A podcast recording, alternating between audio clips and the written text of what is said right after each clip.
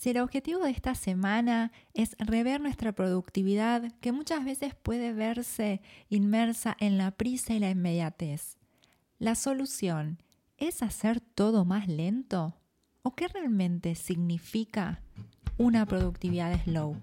Querida hormiga, ¿a dónde vas con tanta prisa?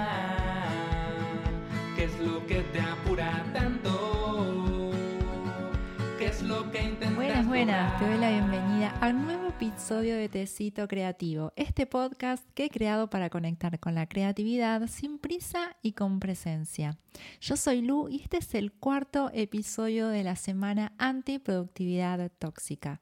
Durante estos cinco días te fui compartiendo episodios que son como snacks, unos tentempié ya que el plato fuerte y el lanzamiento del el proyecto que se viene te será revelado en el último episodio.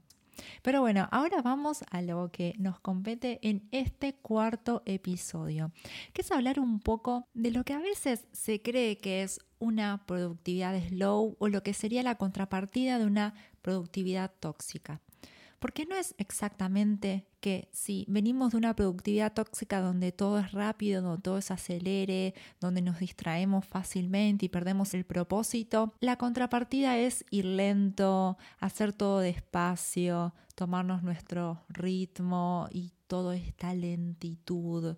Es hacer las cosas al ritmo justo, al ritmo que corresponden. Y esto de lo slow, que es la lentitud en realidad, no es un invento mío, me inspiré en todo el movimiento slow que hay en el mundo, que tiene que ver con el slow fashion, que es eh, la moda lenta, con el slow food, con el slow life, todo el slow, todo lo que sea vida slow, comida slow, moda slow, con ese movimiento donde en realidad la lentitud para cada aspecto, para cada uno de estos movimientos va a significar como algo en particular. En el caso de la ropa es ser más sustentables, en el caso de la comida es volver a consumir alimentos locales, en el caso de la vida slow es algo que sea más simple, algo que sea más eh, donde se logre bienestar.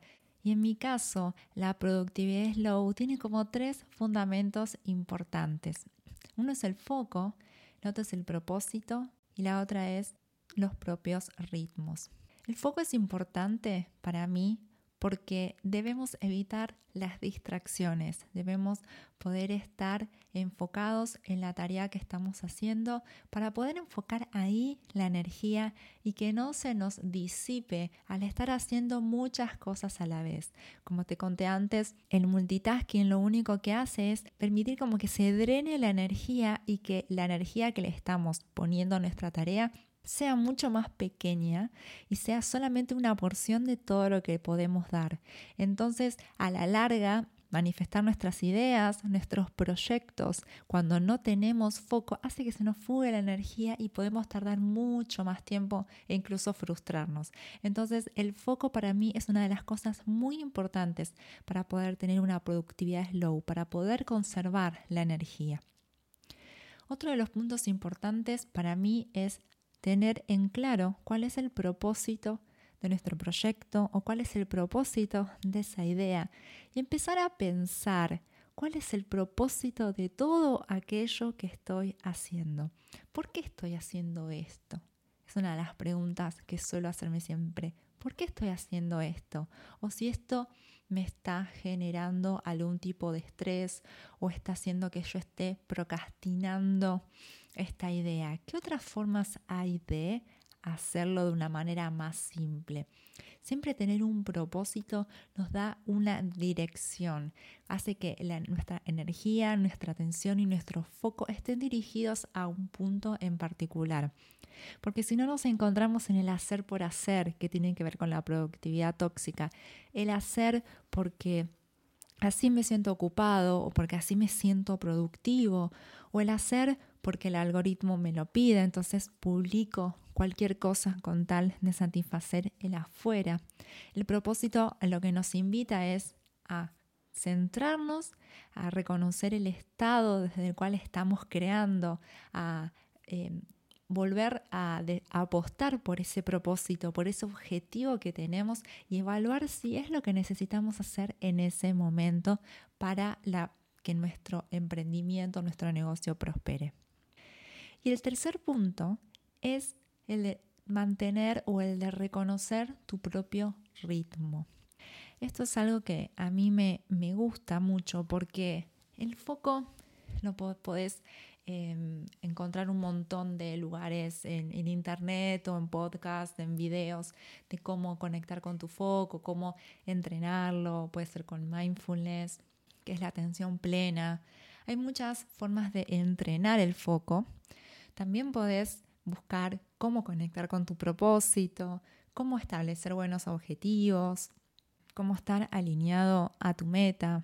Pero el hecho de crear desde tu propio ritmo creo que requiere un poco más de introspección, requiere quizás un poco más de trabajo, porque vos podés tomar ideas de muchas personas, de cómo conectan con su propio ritmo, de cómo se escuchan, o de hecho cómo deberías vos eh, manejar tus ritmos, tus tiempos, pero pienso que el ritmo es propio de cada uno. Y ahí se hace compleja esta tercera parte, porque yo te puedo quizás decir cómo es mi propio ritmo, cómo funciona mejor, en qué momento del día quizás me concentro más, o como en el caso de, en el caso de la newsletter que escribo mejor en luna nueva, pero reconocer tu propio ritmo es algo que requiere de tiempo, compromiso y constancia de cada uno. Hay distintas formas de hacerlo, pero en todas eh, lo que tienen en común es que necesitas observarte,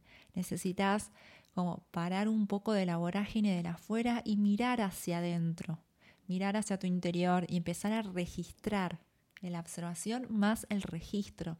El registro quizás no escrito todo el tiempo de qué, me está pasando o cómo me siento o si los lunes estoy con más pilas o si los, los miércoles eh, o si prefiero dejar las cosas para los jueves porque es el día de la semana en el que me siento mejor. Un registro más interno de empezar a, a, a censar qué cosas a mí me llevan más energía, eh, más tiempo, cómo puedo gestionar mis actividades o cómo puedo gestionar mi energía, en qué momentos de mi ciclo menstrual, por ejemplo, puedo poner más actividades eh, que me demanden más energía y en cuáles otras que quizás sean más automáticas y no requieran tanta mente. Es una invitación a reconocer que cada uno tiene su propio ritmo y que muchas veces esta productividad tóxica se genera porque queremos ir a ritmos de otros o porque incluso estamos como sometidos a una agenda, a un calendario que es impuesto, que obviamente es como un consenso, ¿no? Para que todos podamos eh, actuar de una manera en que podamos coincidir y podamos poner fechas. Y si bien nosotros podamos seguir esas pautas que son sociales, siempre está bueno poder tener conciencia de nuestro propio ritmo, de cómo funcionamos nosotros y especialmente poder comunicarlo. Por ejemplo, si tenemos que tener una reunión y nosotros funcionamos mejor a la mañana, intentar poner esas reuniones a la mañana y no a la tarde última hora cuando quizás ya nuestra energía decae. Y así un montón de, cositas que, que, nos van sumando y nos van, nos van brindando información sobre nosotros y que nos ayudan a la hora de planificar, a la hora de organizarnos y accionar nuestras ideas, tener más conciencia de en qué momento tenemos energía mucho más disponibles para esa tarea que estamos por emprender. Entonces, foco para evitar las distracciones y que no se drene la energía, propósito para tener una meta clara y poder accionar conscientemente y ser fieles a nuestro ritmo para poder gestionar nuestra propia energía de la mejor manera. Así que para mí esos son mis tres fundamentos de la productividad slow. Eso es lo que a mí me funciona. Pero para mí es importante recordar que el volver de la productividad tóxica a una productividad más consciente también es un camino propio. Lo que a mí me funciona puede ser que no te funcione a vos y por eso para mí es importante que cada uno pueda crear su propia receta de lo que es salir de esa productividad tóxica. Y con esto tiene que ver un poco lo que te voy a contar en el episodio siguiente. Así que muchas gracias por escucharme. Este fue el cuarto episodio de esta semana antiproductividad tóxica. Cualquier comentario la seguimos por Instagram en Conexión Bailú, arroba conexión B larga Y Lu. Nos escuchamos mañana.